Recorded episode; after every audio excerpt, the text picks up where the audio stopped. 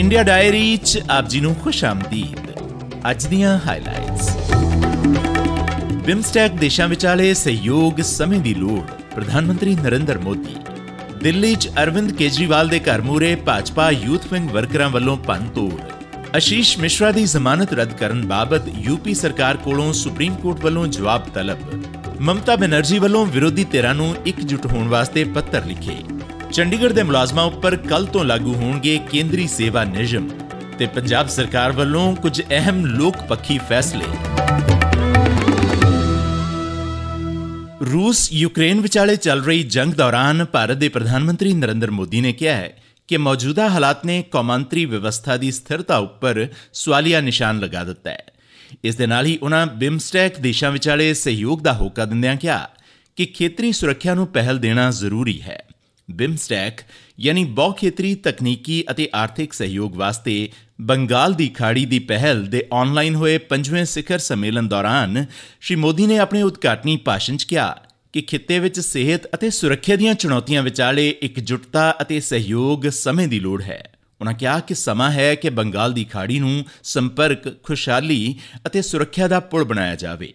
ਪ੍ਰਧਾਨ ਮੰਤਰੀ ਨੇ ਕਿਹਾ ਕਿ ਭਾਰਤ ਬਿਮਸਟੈਕ ਸਕੱਤਰੇਤ ਦਾ ਆਪਰੇਸ਼ਨਲ ਬਜਟ ਵਧਾਉਣ ਵਾਸਤੇ ਸਹਿਯੋਗ ਵਜੋਂ 10 ਲੱਖ ਅਮਰੀਕੀ ਡਾਲਰ ਦੇਵੇਗਾ ਉਹਨਾਂ ਕਿਹਾ ਕਿ ਇਹ ਖਿੱਤਾ ਅੱਜ ਦੇ ਵਿਸ਼ਵ ਭਰ ਦੇ ਚੁਣੌਤੀਪੂਰਨ ਹਾਲਾਤ ਨਾਲੋਂ ਅਣਛੂਇਆ ਨਹੀਂ ਹੈ ਉਹਨਾਂ ਕਿਹਾ ਕਿ ਸਾਡੇ ਅਰਥਚਾਰੇ ਅਤੇ ਸਾਡੇ ਲੋਕ ਅਜੇ ਵੀ ਕੋਵਿਡ-19 ਮਹਾਮਾਰੀ ਦੇ ਪ੍ਰਭਾਵ ਨਾਲ ਜੂਝ ਰਹੇ ਹਨ ਸ਼੍ਰੀ ਮੋਦੀ ਨੇ ਕਿਹਾ ਕਿ ਪਿਛਲੇ ਕੁਝ ਹਫ਼ਤਿਆਂ ਵਿੱਚ ਯੂਰਪ 'ਚ ਹੋਏ ਘਟਨਾਕ੍ਰਮ ਨਾਲ ਕੌਮਾਂਤਰੀ ਵਿਵਸਥਾ ਦੀ ਸਥਿਰਤਾ ਉੱਪਰ ਸਵਾਲੀਆ ਨਿਸ਼ਾਨ ਲੱਗਿਆ ਹੈ ਤੇ ਇਸ ਸੰਬੰਧੀ ਇਹ ਜ਼ਰੂਰੀ ਹੋ ਗਿਆ ਹੈ ਕਿ ਬਿਮਸਟੈਕ ਖੇਤਰੀ ਸਹਿਯੋਗ ਨੂੰ ਹੋਰ ਵਧੇਰੇ ਸਰਗਰਮ ਕੀਤਾ ਜਾਵੇ ਅੱਜ ਹਮਨੇ ਬਿਮਸਟੈਕ के master plan for transport connectivity को एडॉप्ट किया है इसे तैयार करने के लिए मैं एडीबी का आभार व्यक्त करता हूं हमें इस मास्टर प्लान के शीघ्र इम्प्लीमेंटेशन पर जोर देना चाहिए इसी के साथ कनेक्टिविटी के क्षेत्र में पहले से चल रहे इनिशिएटिव पर भी हमें तेजी से आगे बढ़ना होगा बे ऑफ़ बंगाल में एक कोस्टल शिपिंग इकोसिस्टम स्थापित करने के लिए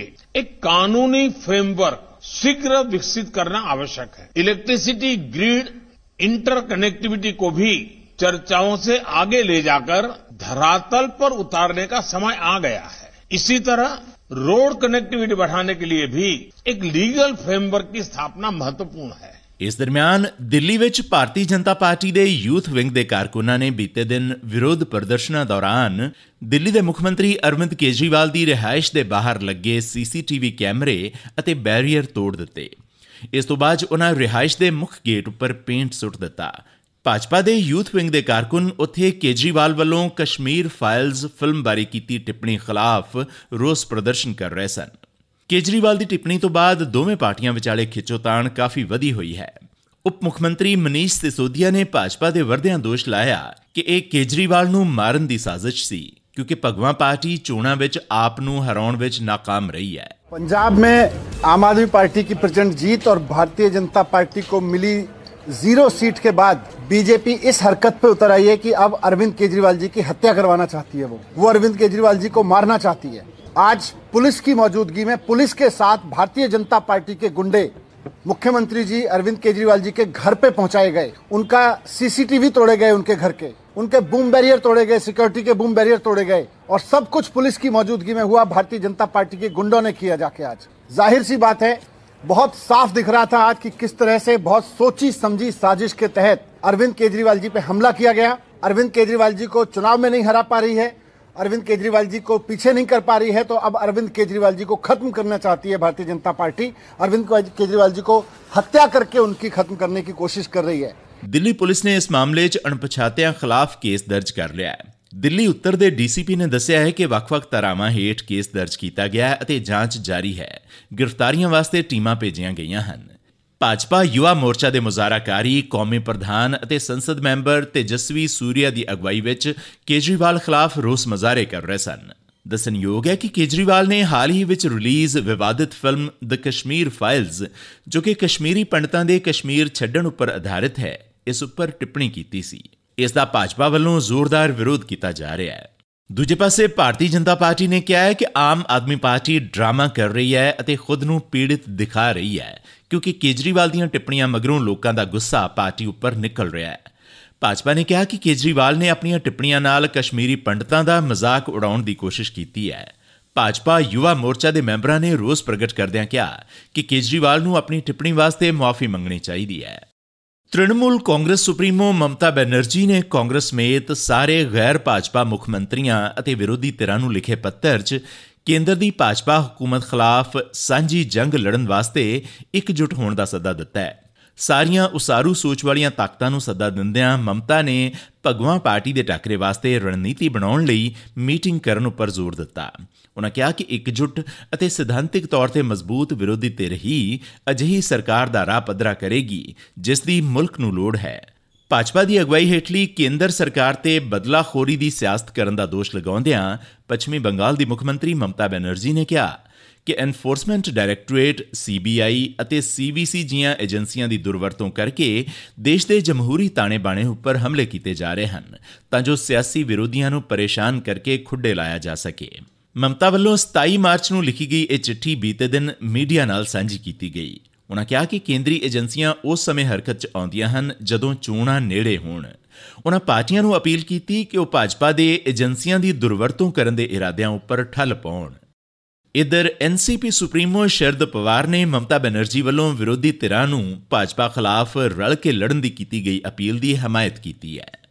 ਲਖੀਮਪੁਰ ਖੀਰੀ ਹਿੰਸਾ ਕੇਸ ਵਿੱਚ ਕੇਂਦਰੀ ਮੰਤਰੀ ਦੇ ਪੁੱਤਰ ਅਸ਼ੀਸ਼ ਮਿਸ਼ਰਾ ਦੀ ਜ਼ਮਾਨਤ ਰੱਦ ਕਰਨ ਬਾਰੇ ਸੁਪਰੀਮ ਕੋਰਟ ਨੇ ਯੂਪੀ ਸਰਕਾਰ ਤੋਂ 4 ਅਪ੍ਰੈਲ ਤੱਕ ਜਵਾਬ ਮੰਗਿਆ ਹੈ।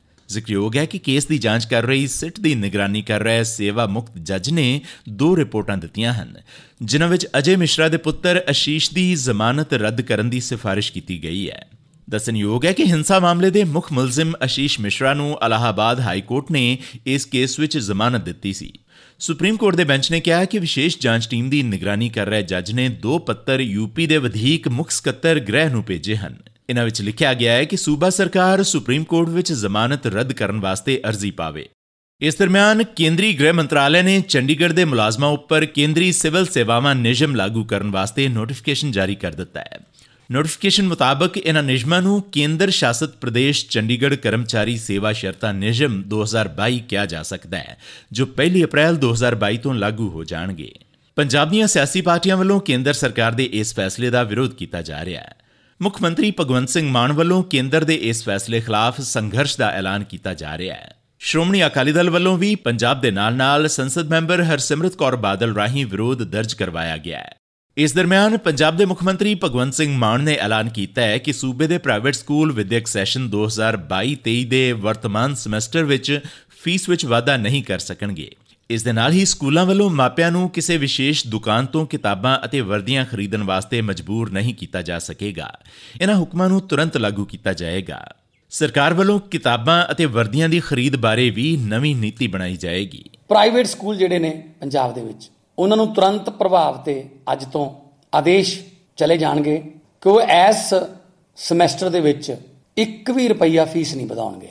ਫੀਸ ਦੀ ਜਿਹੜੀ ਪਾਲਿਸੀ ਹੈ, ਵਧਾਉਣ ਦੀ ਪਾਲਿਸੀ ਹੈ ਉਹਦੇ ਬਾਰੇ ਅਸੀਂ ਆਉਣ ਵਾਲੇ ਦਿਨਾਂ 'ਚ ਤੁਹਾਨੂੰ ਸਾਰੀ ਵਿਸਥਾਰ ਸਹਿਤ ਜਾਣਕਾਰੀ ਦੇਵਾਂਗੇ ਡਿਟੇਲ ਦੇਵਾਂਗੇ। ਇੱਕ ਹੋਰ ਅਹਿਮ ਫੈਸਲੇ 'ਚ ਪੰਜਾਬ ਸਰਕਾਰ ਨੇ ਸੂਬੇ ਦੇ ਸਮੁੱਚੇ ਇੰਪਰੂਵਮੈਂਟ ਟਰਸਟ ਭੰਗ ਕਰਕੇ ਉੱਥੇ ਜ਼ਿਲ੍ਹਾ ਪ੍ਰਸ਼ਾਸਕਾਂ ਨੂੰ ਲਗਾ ਦਿੱਤਾ ਹੈ। ਸੂਬੇ ਦੇ ਸਥਾਨਕ ਸਰਕਾਰਾਂ ਵਿਭਾਗ ਵੱਲੋਂ ਜਾਰੀ ਨੋਟੀਫਿਕੇਸ਼ਨ ਮੁਤਾਬਕ ਜ਼ਿਲ੍ਹਾ ਪੱਧਰ ਉੱਪਰ ਇਹਨਾਂ ਟਰਸਟਾਂ ਦੇ ਪ੍ਰਸ਼ਾਸਕ, ਡਿਪਟੀ ਕਮਿਸ਼ਨਰਾਂ ਨੂੰ ਲਗਾਇਆ ਗਿਆ ਹੈ, ਜਦਕਿ ਤਹਿਸੀਲ ਪੱਧਰ ਉੱਪਰ ਐਸਡੀਐਮਸ ਨੂੰ ਪ੍ਰਸ਼ਾਸਕ ਦੀ ਜ਼ਿੰਮੇਵਾਰੀ ਦਿੱਤੀ ਗਈ ਹੈ। ਇਸੀ ਅੱਜ ਦੀ ਇੰਡੀਆ ਡਾਇਰੀ ਤੁਹਾਡਾ ਦਿਨ ਸ਼ੁਭ ਰਵੇ। ਹੁਣ ਇਜਾਜ਼ਤ ਦਿਓ।